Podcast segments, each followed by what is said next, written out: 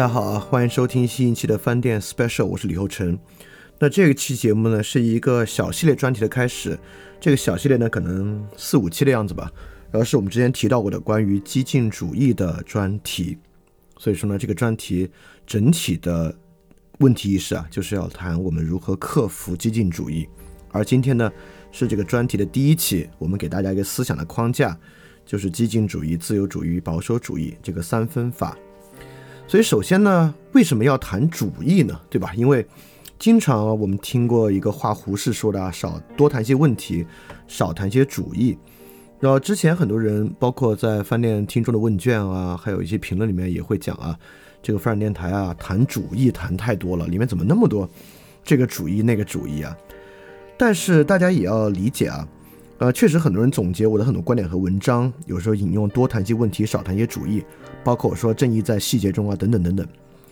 但我气我自己其实不是特别喜欢这句话，就是多谈些问题，少谈些主义，因为这句话很容易变成教条。这个教条呢，就是说一旦沾什么什么主义啊，我就本能的反对它。但大家一定要注意啊，谈主义可不一定要使用主义这个词汇。比如说，你说好啊，我们多谈一些问题，少谈一些主义。好，我们现在谈谈父权制的问题。难道这个父权制背后不是一整套意识形态和一种高度的概括吗？我们说啊，我们多谈一些问题，少谈一些主义。我们今天谈谈内卷的问题，这个内卷背后不是一整套巨大的概括和意识形态吗？对吧？谈主义啊，不一定要使用主义这个词。很多时候我们谈一些别的词汇，我们用 PUA 啊、父权制啊。潜意识啊，等等等等啊，这背后都是一整套意识形态。我们听到这个词汇啊，仿佛啊这个词汇特别具体，但其实一点也不是。也就是说，我们有没有可能不去概括而只谈具体问题？这是不可能的，对吧？我们其实上期维特根斯坦我们就讲过啊，因为人呢，他注定不是一个像猫猫狗狗这样的动物，人呢面向未来，面向短期，面向长期。我们是不可能谈所谓最具体的问题的，即便我们就只关心自己，我只关心我的收入怎么增长，我也不是说我关心收入增长，我就仅仅关心我明天的工作怎么做好，后天的工作怎么做好。你当然需要去关心，就是我的职业发展啊，我所在的行业有没有长足发展啊，等等等等。概括是在人的生活中不可避免的，所以说。多谈些问题，少谈些主义，这里面蕴含着一个我认为比较糟糕的视角，就是什么叫问题，什么是重要的问题，什么是不重要的问题，甚至什么是问题，什么根本不算问题，恰恰被很多主义极大着影响着。所以说，如果我们想表达不要空谈主义，要关心实际问题，OK，是这个话是有道理的。但是似乎通过谈实际问题，我们就摆脱了对一切主义的了解，我们就不需要了解任何主义了，这没有道理。如果你这么想的话呢，你反而会被更多不带主义的真正主义洗脑影响，落入那样一套单一的思考框架。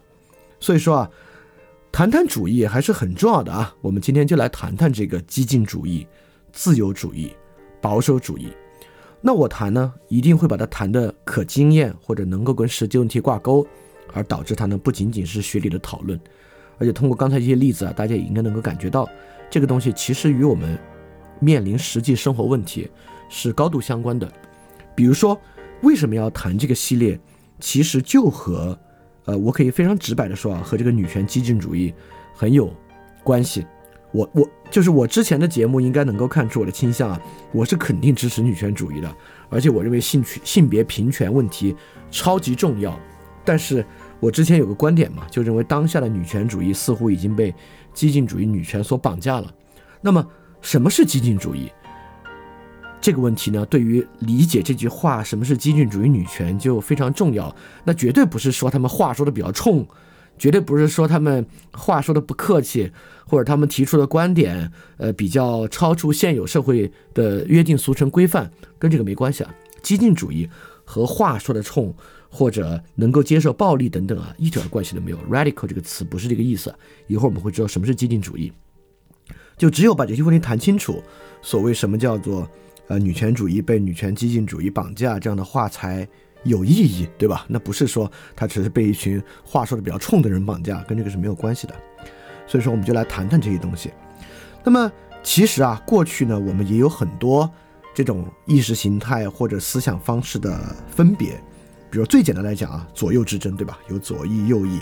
那左翼、右翼这个为什么没什么用，或者说在很多情况之下不好用呢？左右之争，就比如说啊，这个斯大林其实属于极左的，那希特勒呢属于极右的。但为什么他们俩这么好，好到签这个苏德互不侵犯条约？而且为什么他们俩做的很多事情这么像？就是左右之争似乎并没有展现出一些根本上的相似之处，对吧？那比如说这个 Donald Trump，他是什么呢？Donald Trump 批判极左，批判啊，说这个美国的极左派都是一群激进主义者，他以保守主义者自居，因此左就是激进，右就是保守吗？是这样吗？Donald Trump 真的是一个保守主义者吗？对吧？这也是一个很可以讨论的问题啊。所以说呢，这个左右之争啊，本身啊不一定合用。所以说，我们提供一个三元的视角，就是激进主义、自由主义和保守主义来看待。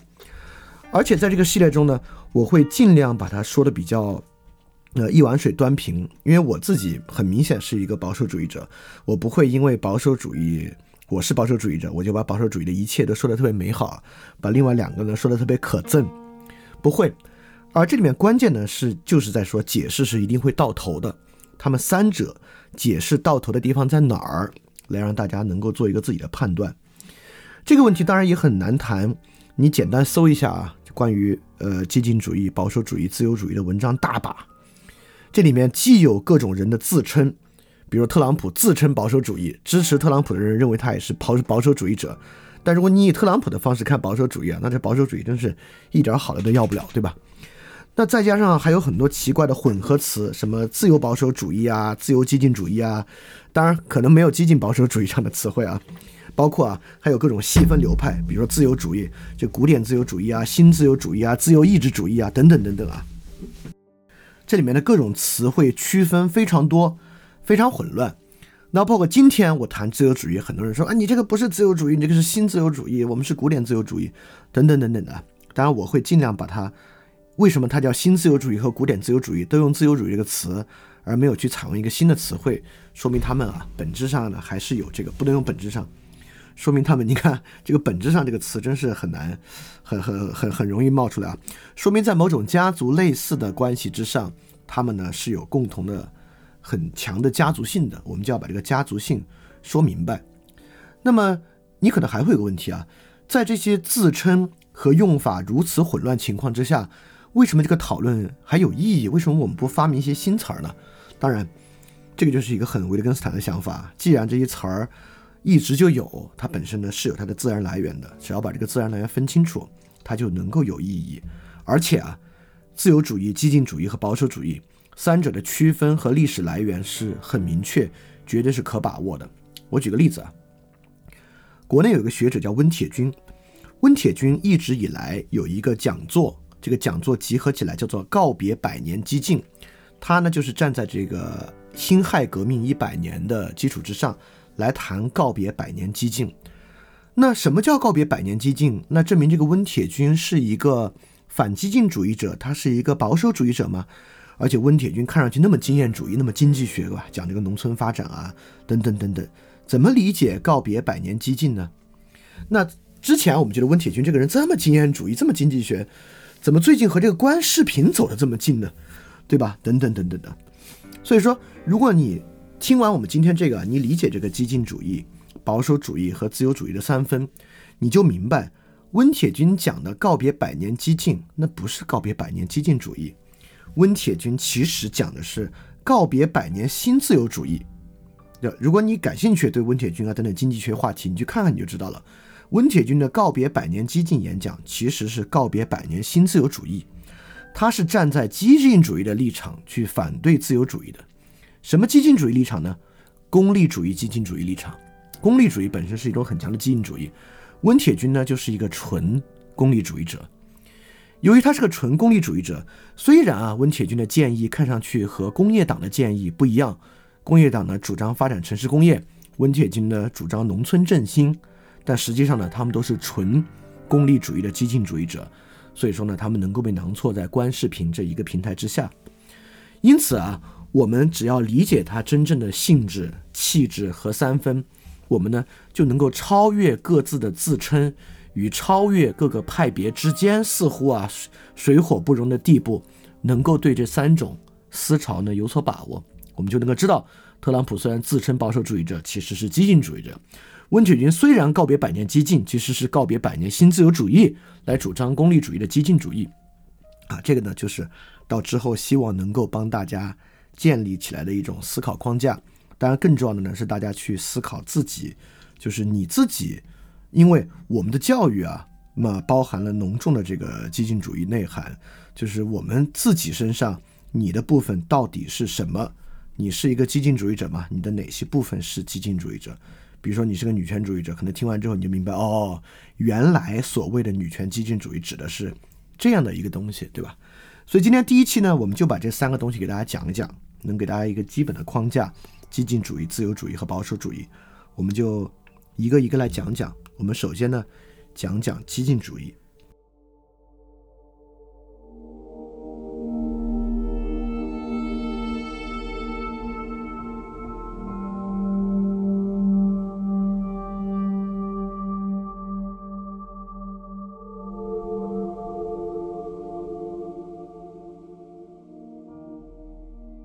那什么是激进主义呢？我们先说激进主义不是什么。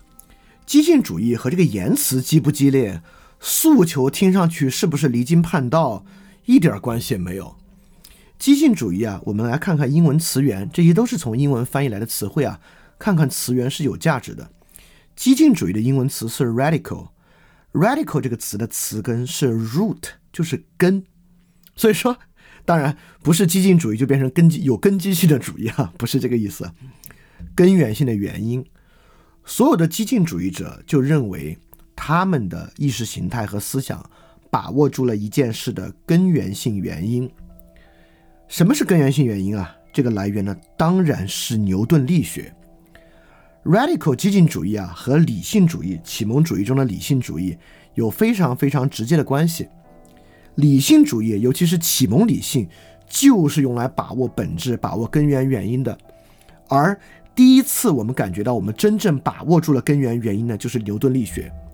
因此，我们才看到牛顿力学之后，为什么那么多社会科学家纷纷要把自己的理论搞得像牛顿力学一样，包括但不限于休谟、哈奇森、边沁、穆勒、康德等等等等，都希望能够将形而上学。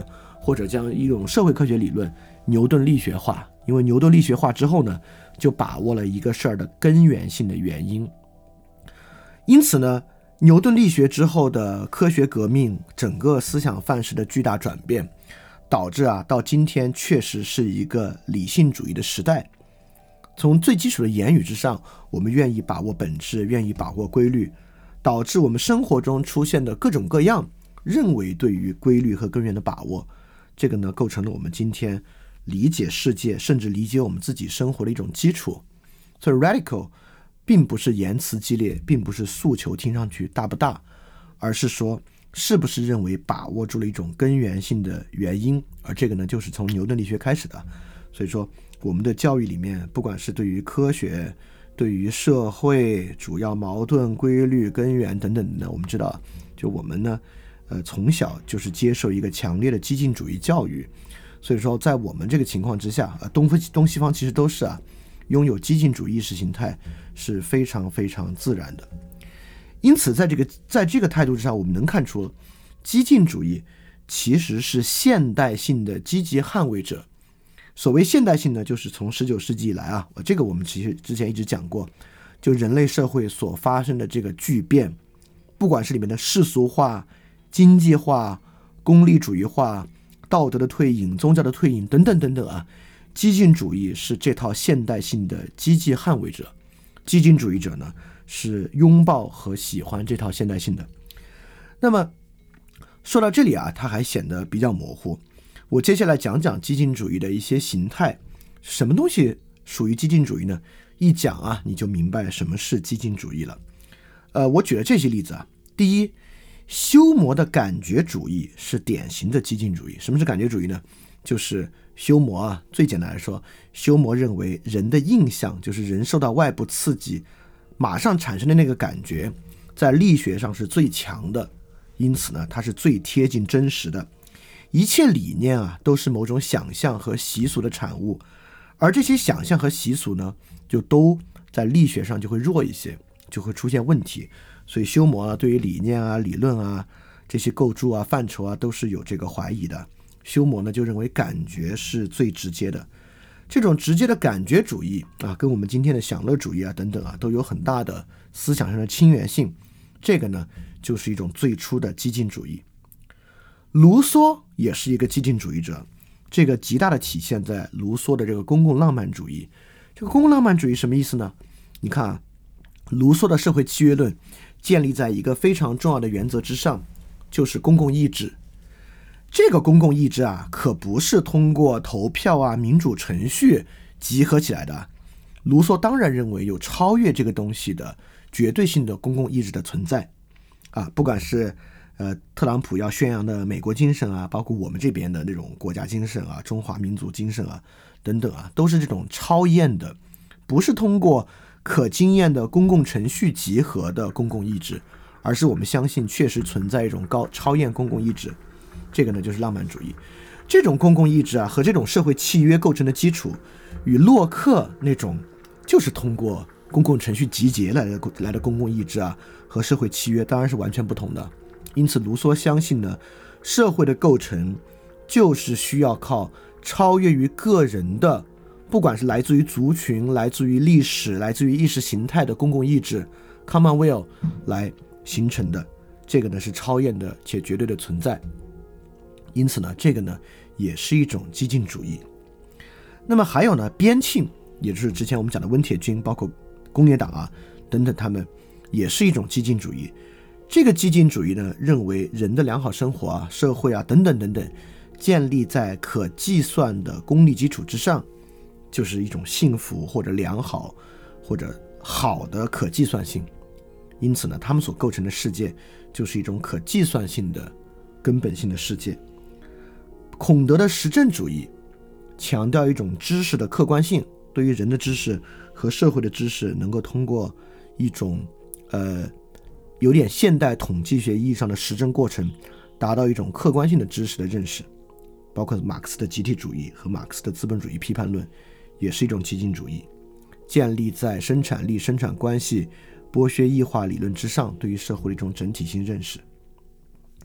好，所以说以上呢，如果大家要把握住他们的一些内核啊，第一，都是理性的，包括休谟。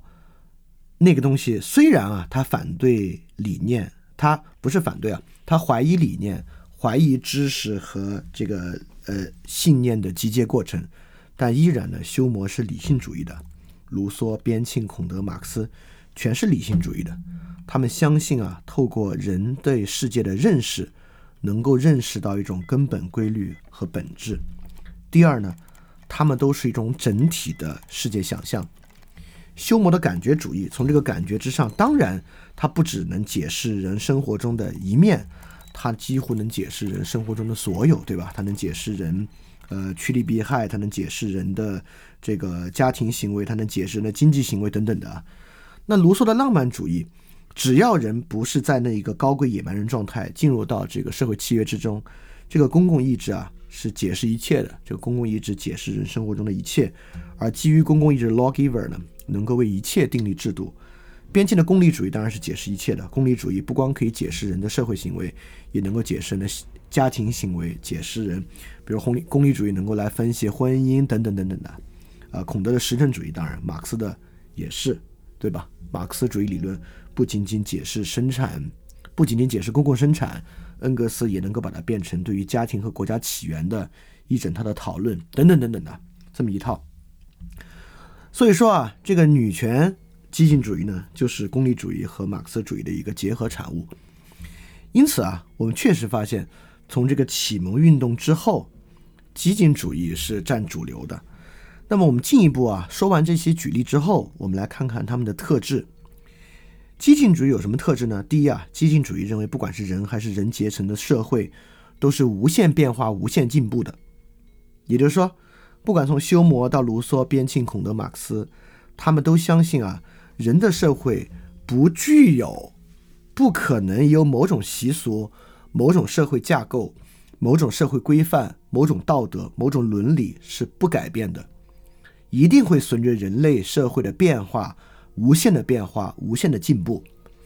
而主导这些变化和进步背后的呢，是他们发现的这套类似于牛顿力学一样的这套规律，是这套规律在主宰着这个变化和进步的过程。不管这个规律是马克思式的、是边沁式的、是卢梭式的，都认为是这个规律。因此，在他们的这个之下啊，不管是宗教、社会习俗、道德、政治体系，都是无限变化、无限进步的。这个无限变化和无限进步，只要符合人的变化就行了。这是一套特别演化论的看法。第二，他们要么是物质决定论，要么是感觉决定论的，对吧？休谟、卢梭、边沁、空的、马克思，他们都诉求一种物质或感觉的决定论，就整个社会呢是受到这样的东西所决定的。第三，他们都诉求以往知识的瓦解，对吧？以前社会有关于。呃，社会规范啊、道德啊、伦理啊、经济啊，一系列的知识，他们都诉求这些知识的瓦解。过去对于社会的概括都没有价值，因此在任何时代，我们都有能力结合新的状况，结合今天的情况，对社会生产出一整套新的知识来解释我们的生活。而这套新知识，这种新知识对旧知识的替代和破坏，本身呢，也就是进步的本身。啊，激进主义也相信这个，所以激进主义其实诉求一种从上到下整体世界观的变化，就是 top bottom 的整体世界观变化。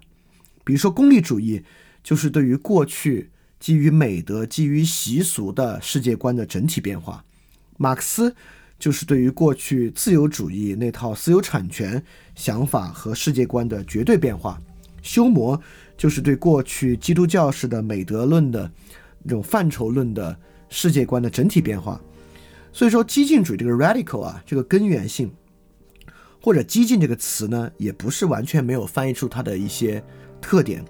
激进这个词能够翻译出的一个典型特点，就是说他们所激进主义所诉求的世界观都是整体变化的，都是只要你戴上激进主义的眼镜看世界，整个世界焕然一新。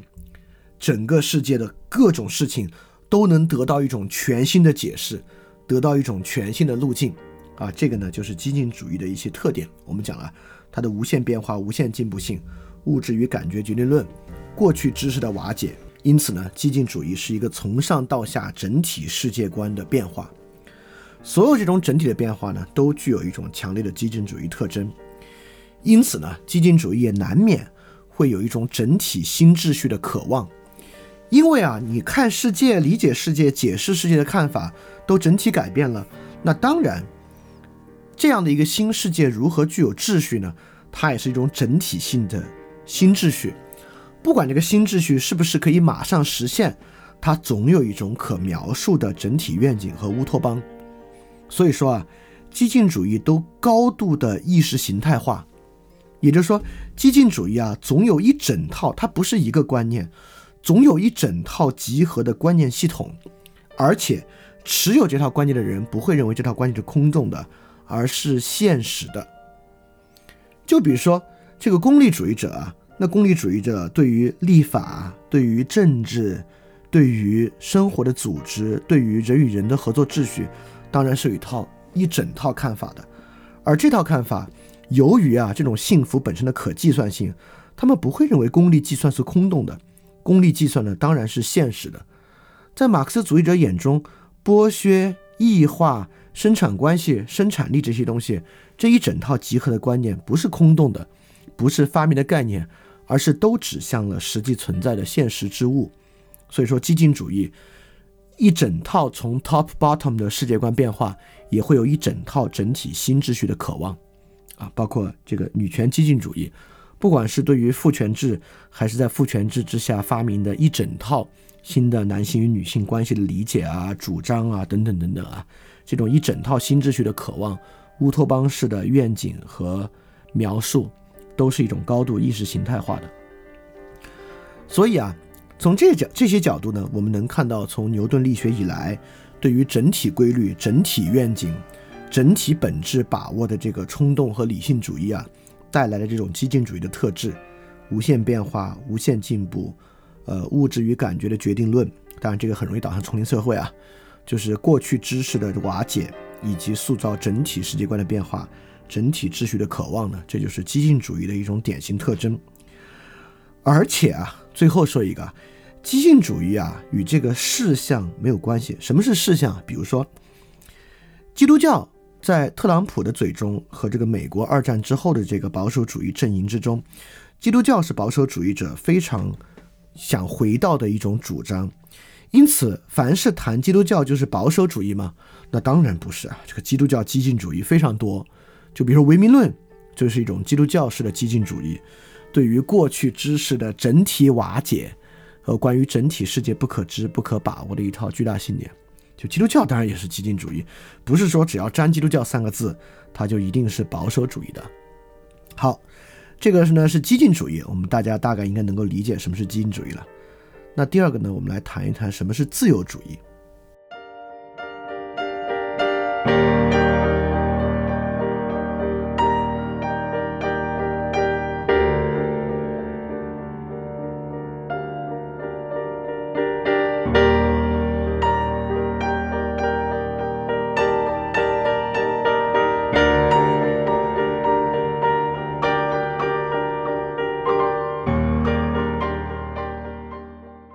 今天我们谈的自由主义呢，主要是谈新自由主义。但其实新自由主义对这个古典自由主义啊，其实是有某种包含性的。自由主义呢，也是现代思潮非常重要的一点。比如说啊，福山讲的历史的终结以及最后之人讲的历史终结，终结在哪儿呢？就是以自由主义作为历史的终结。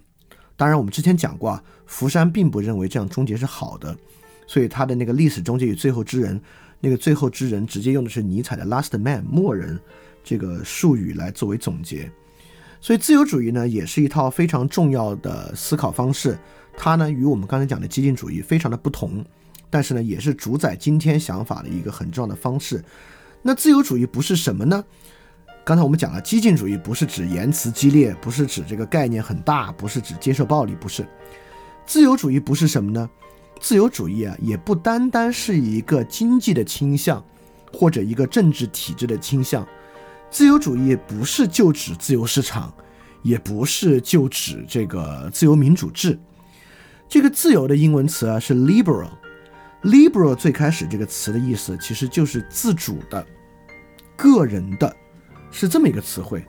因此啊，这个自由主义，你就说它是个人主义，其实也不为过。自由主义强烈的强调一种个人的，而不是政府的这样一种主张。那么，自由主义的历史来源啊，其实我们在个人主义平民社会那里面讲的挺多的了。整个个人主义呃，整个在你看，我都忍不住说个人主义啊。整个自由主义的核心主张和历史呢，都来源于个体决策限制的摆脱，就是我要来决定我的生活，对于这套东西的摆脱。比如说，最开始对于王权的摆脱，就是英国为什么是自由主义的起源呢？大宪章本身作为自由主义的起源啊，就是对于王权决定一切的摆脱。在亚当·斯密那里呢，对于重商主义的摆脱，重商主义摆脱什么呢？摆脱以国家为单位来统计和使用财富。因此啊，在一个自由的国际贸易环境之中，企业和企业主。就获得了他自己财产的一种可以自由流通、可以认证的地位。再往下呢，对于贵族制的摆脱，也就是说，我们看自由主义的逐渐发展啊，从大宪章到摆脱重商主义，到摆脱贵族制，例如这个法国大革命啊，当然法国大革命本身是一个自由主义转化向激进主义的一个运动，等等等等啊，都是越来越多的人能够自己决定自己的生活的这么一场运动。那这么一场运动呢，当然是有它的价值的。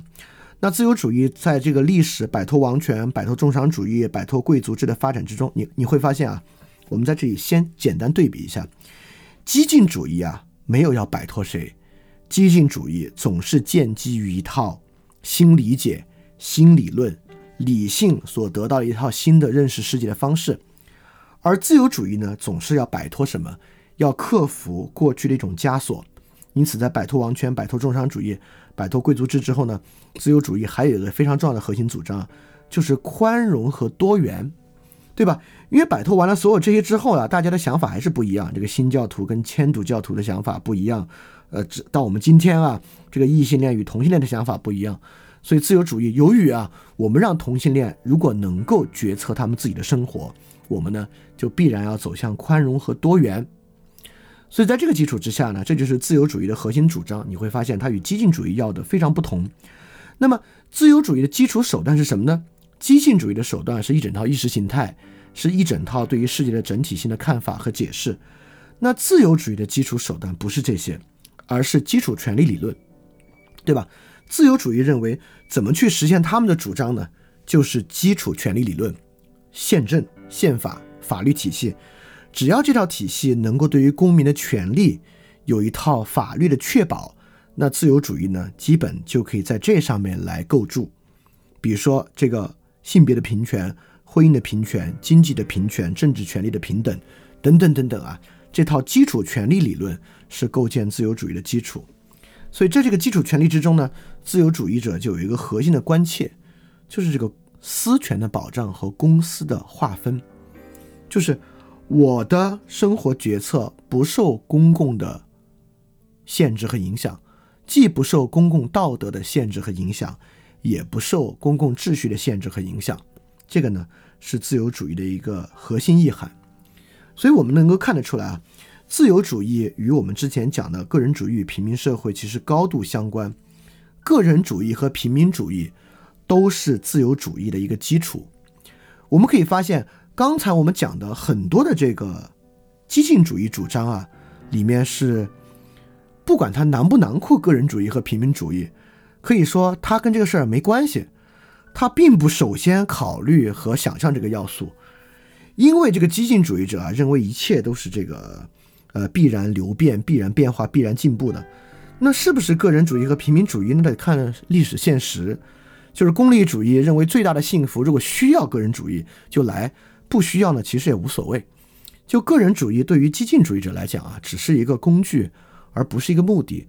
但对于自由主义者呢，他的根本想法就是建立在个人主义甚至平民主义之上的。比如说啊，最典型。安兰德就是写那个《阿特拉斯耸耸肩》和《源泉》的那位，就是典型的自由主义者。安兰德呢，他的价值观，他自己的简述啊，说人是为自身而存在的，追求个人幸福是最高的道德目的，绝对不能为了别人牺牲自己，但我也不会要求他人为了自己，为了我自己而献身。这个呢，就是种典型的个人主义想法。那么，在个人主义和平民主义之上呢，很明很明显。这个自由主义啊，肯定是要去强调平等的，对吧？因为我们拥有一种宽容与多元的态度。那宽容与多元之下，我们总不是说宽容就是各管各。虽然宽容，但是他们那个因为历史原因过得很惨，对吧？因为今天很多人的处境是过去的不宽容导致的。也就是说，不管是少数族裔，还是性别少数，还是欠发达国家。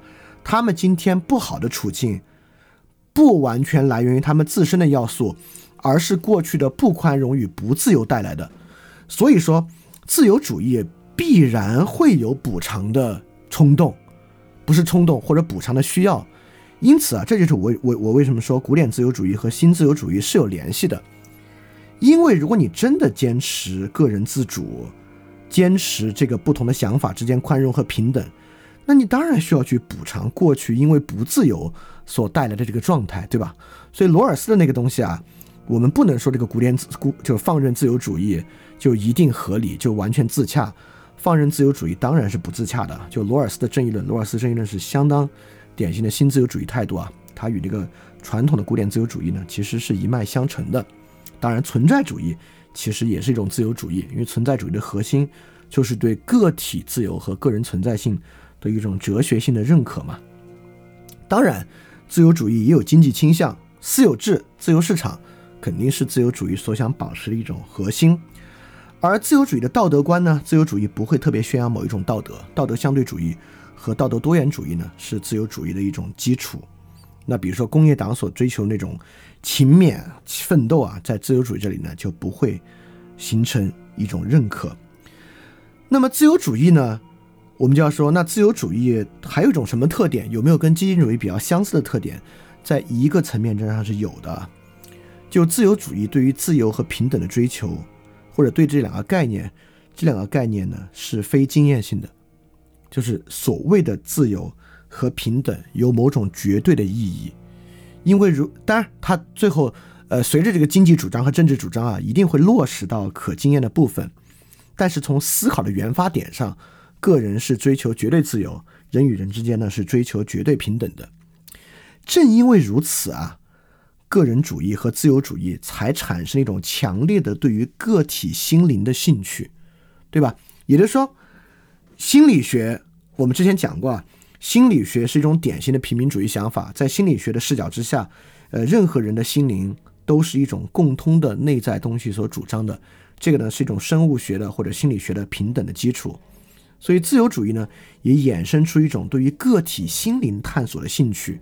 包括存在主义就是这样一种兴趣之下的产物，所以说我们会发现，刚才的激进主义思潮之中啊，对于个体心灵、个人性格、人格这些啊，其实兴趣是很少的。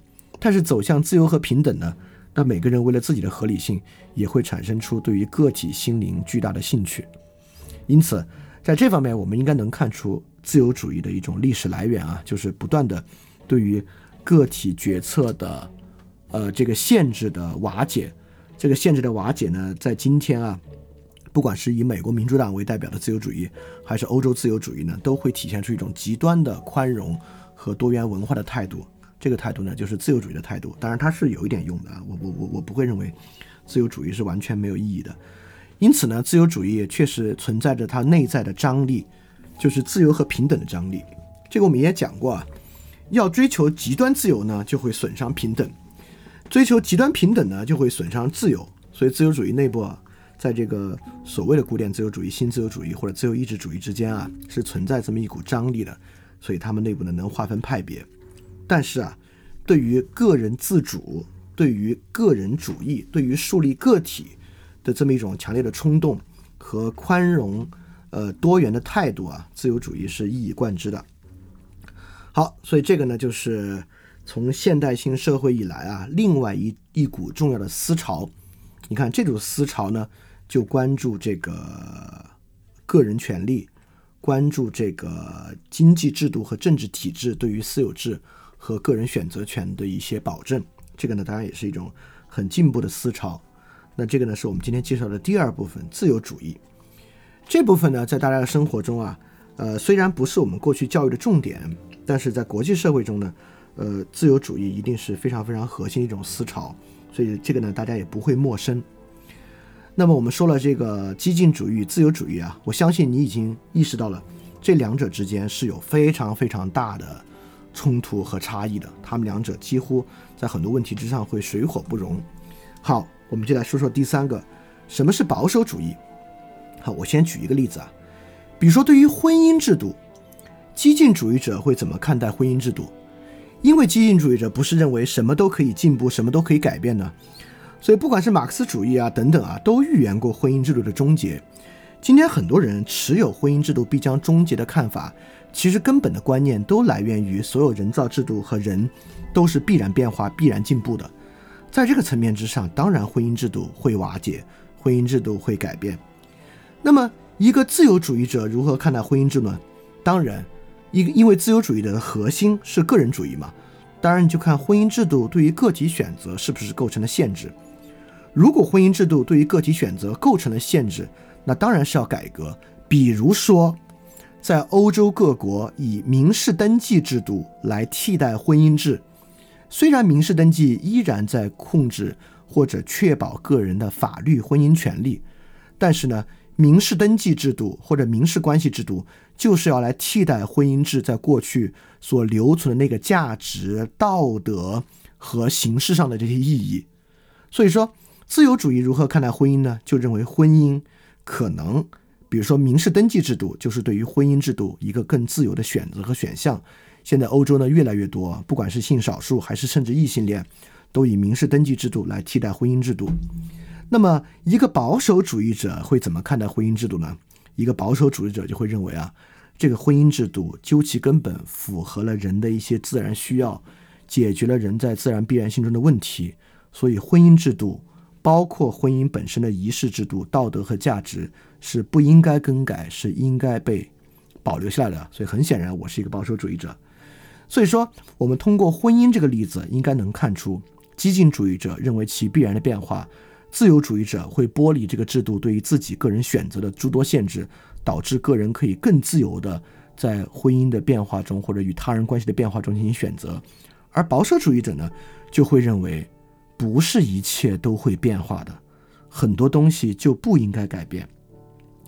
那么，因此我们还是例子说完了。我们说，保守主义不是什么呢？第一啊，保守主义绝对不是指要恢复过去，也绝对不是指保持今天一切不变。就比如说，呃，关于代孕合法化的问题啊，这很多听众特别受不了啊，这个人居然支持代孕合法化，或者认为代孕合法化这个问题可以讨论，十恶不赦。啊，你你就会发现，代孕合法化这个有子生育权是这个保守主义一个非常重要的主张啊。这个主张呢，绝对不是代表恢复过去或者一切不变，因为有了新的这个试管婴儿和代孕技术，那么保守主义者某种程度上就会主张代孕技术的使用。这也是美国作为一个有保守主义传统的国家，为什么在代孕这个事儿上却显得比很多其他国家走得远的原因，就是因为。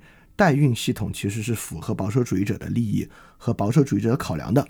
你可能听到这里快生气了啊，因为你可能觉得这个代孕简直十恶不赦。你先不着急，你先接着往下听听啊。因此呢，保守的英文词就是 preserve，保守主义就是 preserve，preserve 呢就是保持。好，这里就要来了，保守主义者想保持啥？你一说保持，这不可不就是保持传统、保持习俗吗？啊？还好啊，我们讲这个专题是讲建立在维特根斯坦的基础之上的。维特根斯坦呢是一个典型的保守主义者，但维特根斯坦要保守啥呢？维特根斯坦认为什么是值得保守的？哎，凝结在自然语用中的生活形式，对吧？我们都说了，维特根斯坦有强烈的日常语言和自然语言的想法。早期维特根斯坦啊，纯激进主义者啊，逻辑哲学论认为能够用一套逻辑方式改变语言，直接更换一套新的语言体系，典型的激进主义想法。到晚年呢，转向保守主义。在哲学研究之中呢，维特根斯坦认为啊，最好不要搞什么新理论。当我们旧的自然语言合用的时候，就使用自然语言，这是凝结在自然语言之中的生活形式。当然，维特根斯坦说了，为了我们的使用、实用的目的啊，改进语言当然是可能的，但是。在这里，因为维特根斯坦为我们提供了一种非常抽象的保守主义，保守语言与语用，所以我们就明白啊，我们用一个简单的框架来看，我们呢可以保守器物，可以保守制度，可以保守制度后面的那些东西。在维特根斯坦这里啊，我们已经看到一种非常抽象的保守主义了，保守自然语用，哎。因此呢，我们就能意识到啊，这个保守啊是有各种不同的层面的，不一定要保守器物、保守制度，保守呢还可以在非常深的层面之上进行保守。那么为什么要保守呢？比如说维特根斯坦为什么要保守自然语用呢？就是因为过去的习俗或者凝结在自然语用中的生活形式，已经为我们的生活带来了。已经能够足够运用于我们的生活之中，或者为我们的生活带来秩序了。打破这一切发明的新的东西，就是激进主义者和自由主义者发明的那个新的东西，其实恰恰是对这套可用的、能够为我们生活带来实际影响东西的瓦解。他们所走向，按照维特根斯坦的意义啊，自由主义者和激进主义者当然发明了很多哲学病。这套哲学病的东西的空转，其实才是让生活变坏的一个原因。这个呢，就是维特根斯坦的保守主义的面相。所以说，保守主义者的精神特质呢，不是强调理性的，保守主义并不认为人有足够的理性，可以来对世界给予一个整体的、规律性的、本质性的认识。这是他的第一个。第二，保守主义者也对于个体并不相信。保守主义者并不认为人可以在自由主义的情况之下，去非常好的自己主宰他自己的生活，为自己的生活做很多好的决定。保守主义者认为啊，如果你拉出一个人来，让他为自己的生活做决定，不依靠其他人的支持等等啊，基本上这个人会把自己的生活搞糟。所以，保守主义者既不相信我们能够对世界有理性的整体认识，也不相信个人的能力、品德等等等等足够他搞好自己的生活。所以，保守主义呢，才强调品德，强调审审慎，就是谨慎，强调习俗。所以，保守主义者呢，也有一些基本的主张。第一个呢，就是非个人主义的保守主义者非常。呃，不喜欢个人主义，强调积极自由而非消极自由。消极自由啊，就是不被别人干涉和要求的自由嘛。积极自由呢，就是能够在公共中去言行做事的自由。所以保守主义非常强调这样的积极自由，强调非个人主义的价值。因为保守主义者相信，只有透过人和人之间合理的网络和互相制约，这个呢，才能够建立一个良好的社会。所以保守主义是强调共和制啊，这个自由主义者才强调民主制。当然，激进主义者强调什么制，就就比较明显啊。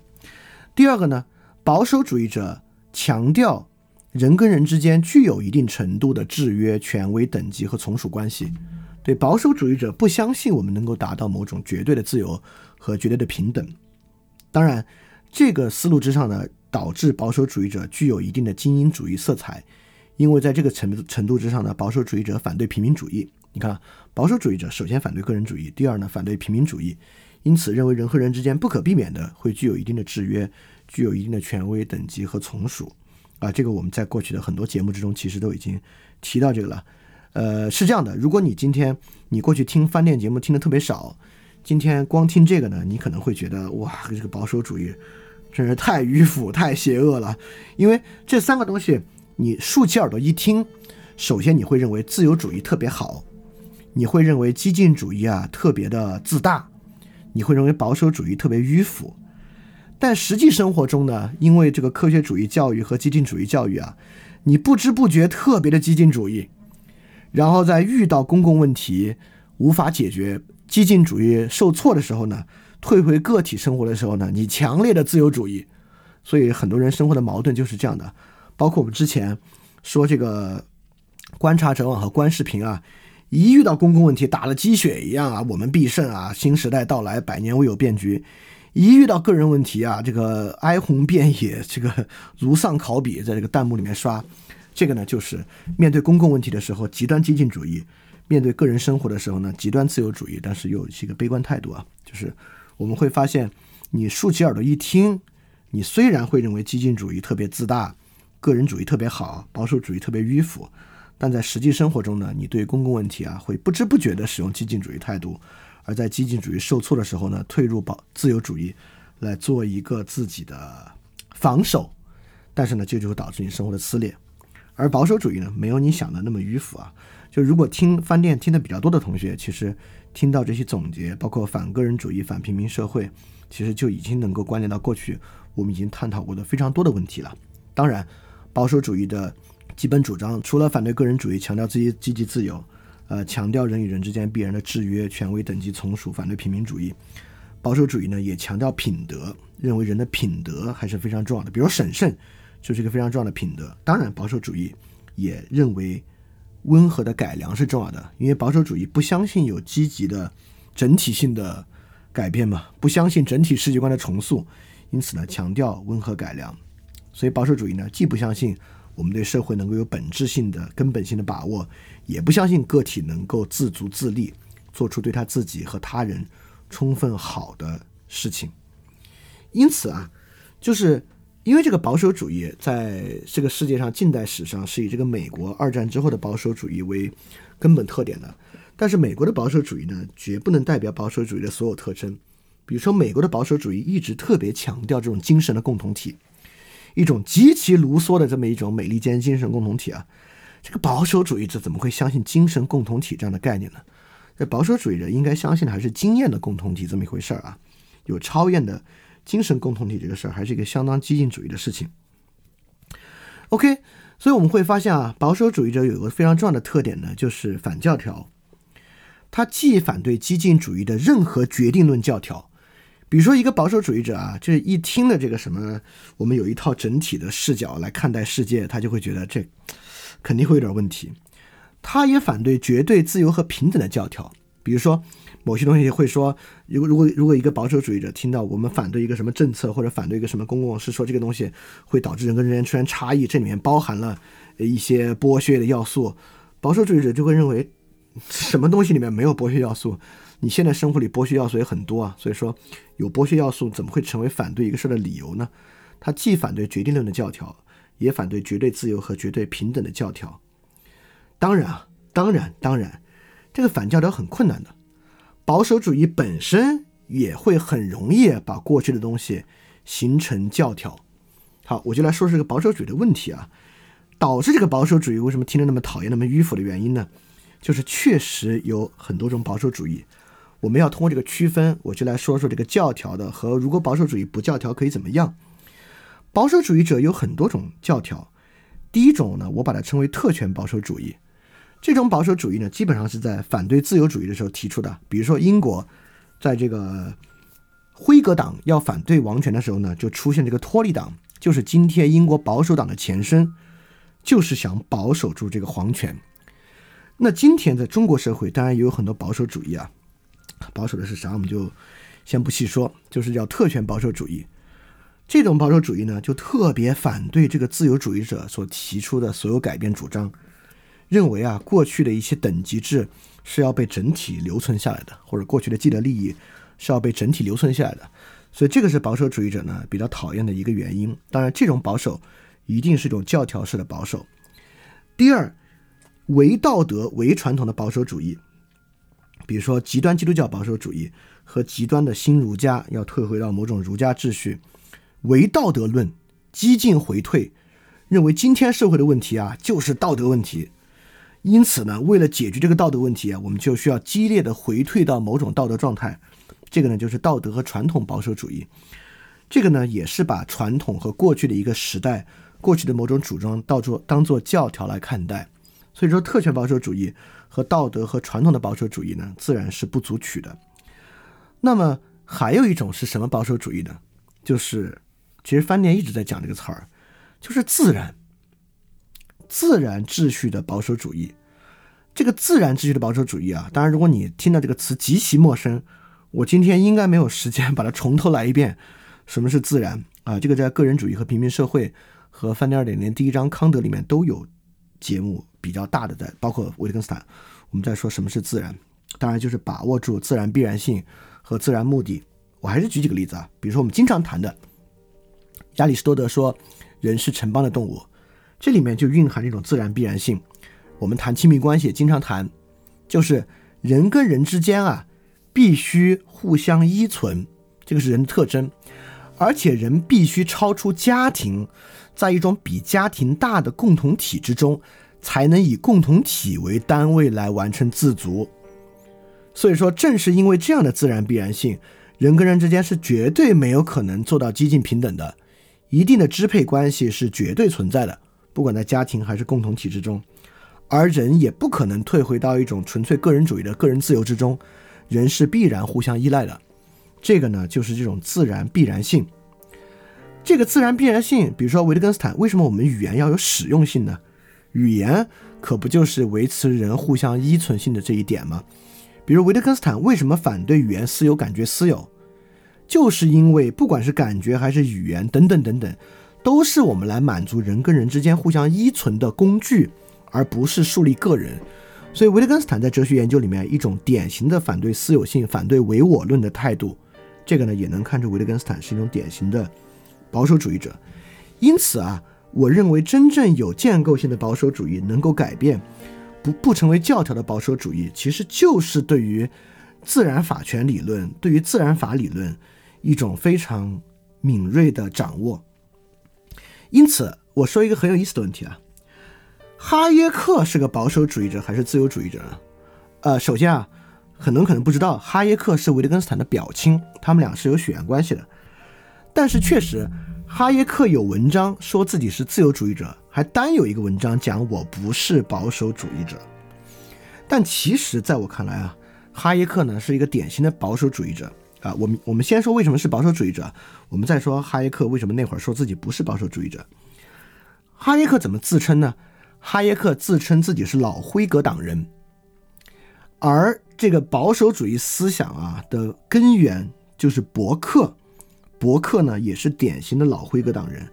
老辉格党啊，这个第一，辉格党不是托利党，辉格党不要求保保守王权。辉格党认为当时英国的王权是可以改革的，但辉格党又不是新辉格党，就老辉格党又不是新辉格党。老辉格党不持有那种永远进步的自由辉格史观，所以老辉格党为什么伯克是这个典型的保守主义者啊？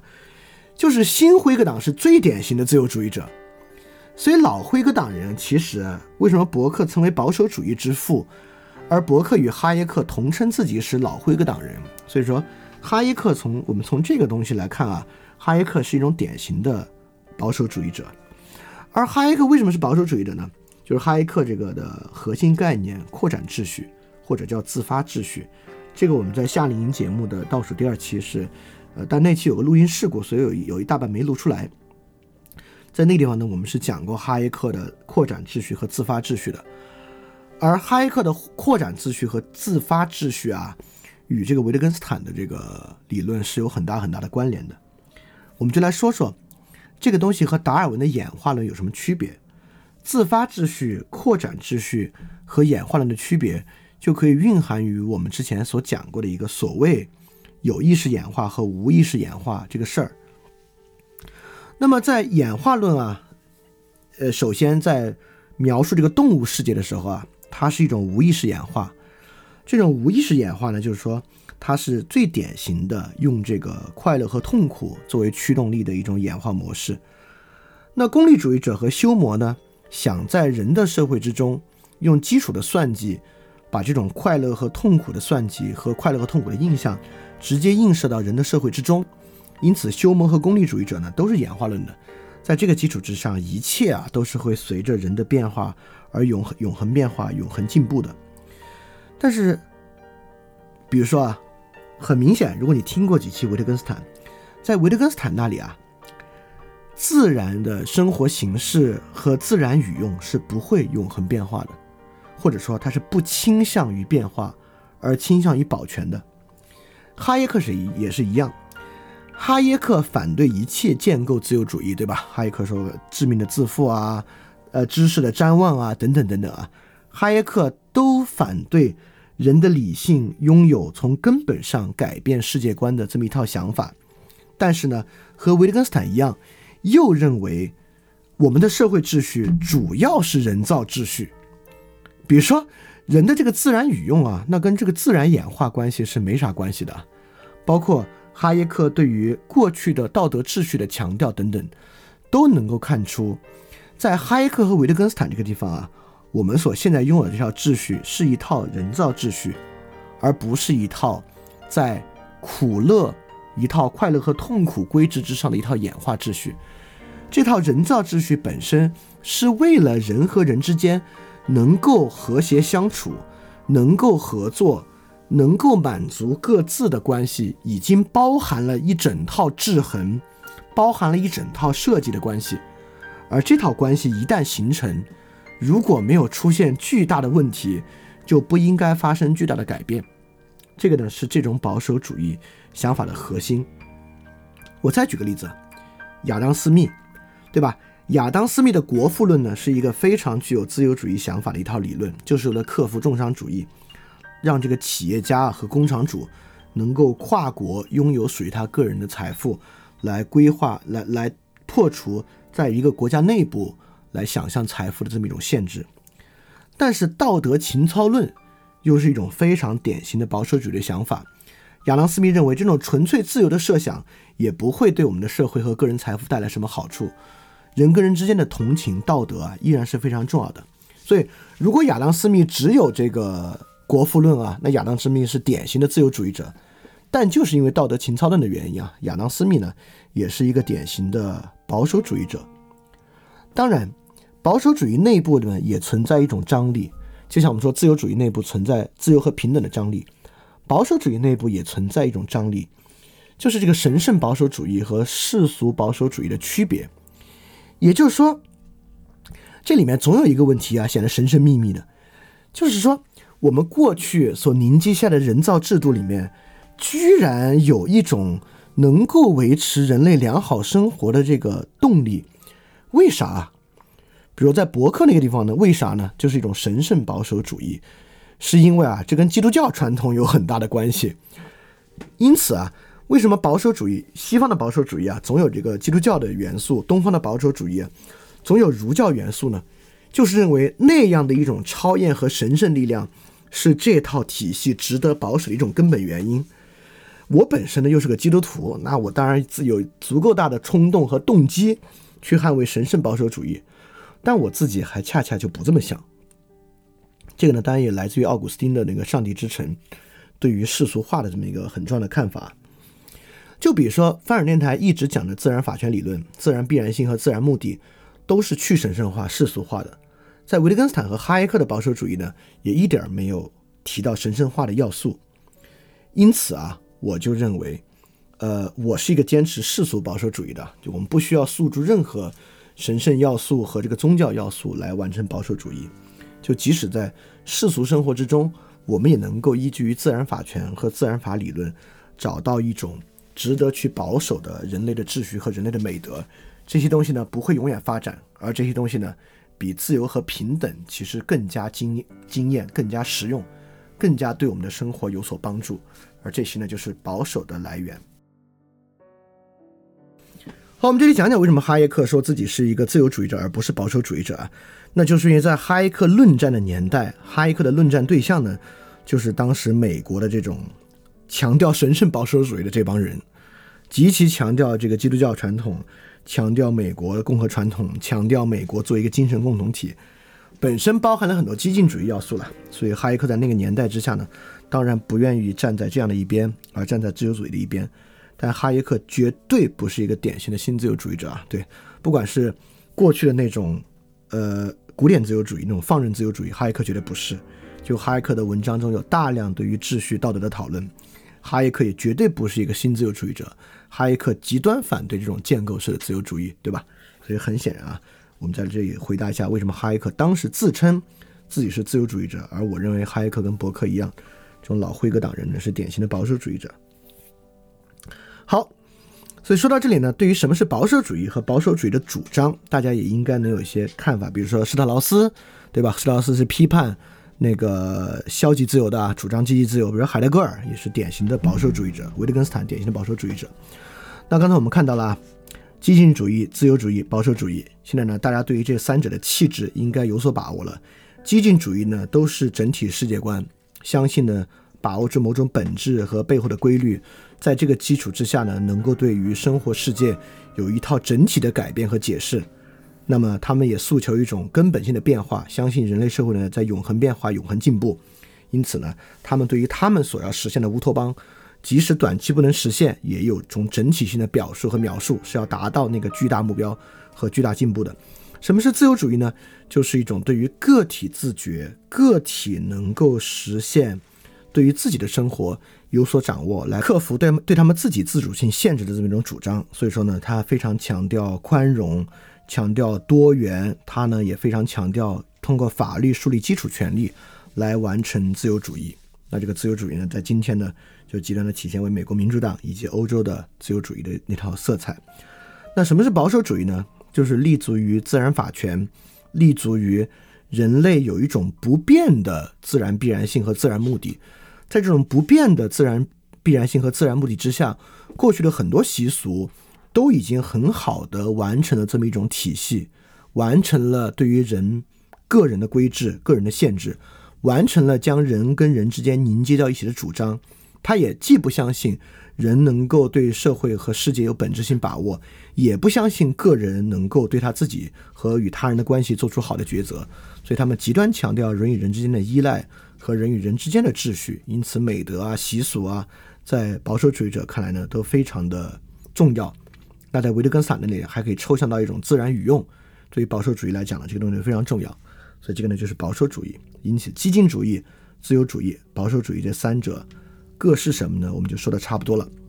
那我们来讲讲，为什么整个这个整个这个系列叫做克服激进主义，而不叫克服自由主义？为什么我们核心的针对是激进主义呢？就是因为在今天的世界之上啊，激进主义才是那个真正的大问题。其根本原因，如果有一个比较根本的阐释的话啊，我们可以说。因为今天是一个物的世界，就是今天因为技术的原因，尤其是技术的原因，导致今天啊，任何人都有一种人被物支配的这种想法。这也是为什么自由主义今天特别像唯我论蜕变，特别像这种宇宙虚无论蜕变，就是为什么这么存在主义这么抓住大家能活在当下这些这套禅学观念。就是因为今天被物支配，整个世界被物支配，自由主义者啊都已经退回到人的内心了，自由主义者都只能退守到人的内心唯我论之中。而比如说这个疫情啊，整个去年的疫情，也能看到自由主义向物的紧急状态妥协的这一点。就自自由主义者也发现，似乎面对一种被物支配的紧急状态啊，我们是可以做出一切妥协的。究其根本，在今天啊，我们认为物支配着人，这本身呢就是一种激进主义的主张，包括生物学、基因科技、脑机接口，一再强化着，包括宇宙论一一些宇宙哲学吧，刘慈欣的那套扯淡想象，一直强化着我们物支配着人的看法。就面对物支配着人，连这个自由主义者啊都很难抵御住这种思想观念的诱惑。而物支配的人呢，在公共社会啊，就必然走向丛林社会，这是肯定的。所以说呢，我们认为今天首要克服的并不是自由主义，而是激进主义。所以说，整个这个小专题呢，我们把它叫做克服激进主义，就是这样的一个原因。它也是克服如何在一个充满物与技术的世界之中克服激进主义，这是个比较难的问题啊。所以我们会用几期来说明这样的一个问题。当然啊。这是一个重要的理解框架，但是呢，它也仅仅是一个理解框架。我们也不必教条的把世界上的一切都装入要么是激进，要么是自由，要么是保守的一个三分法之中。但这个对于我们理解一些大的思潮啊，包括理解一些概念呢，是有帮助的。所以下一期呢，我们就会用一个具体的例子来说明什么例子呢？就是 Donald Trump 究竟是保守主义还是激进主义？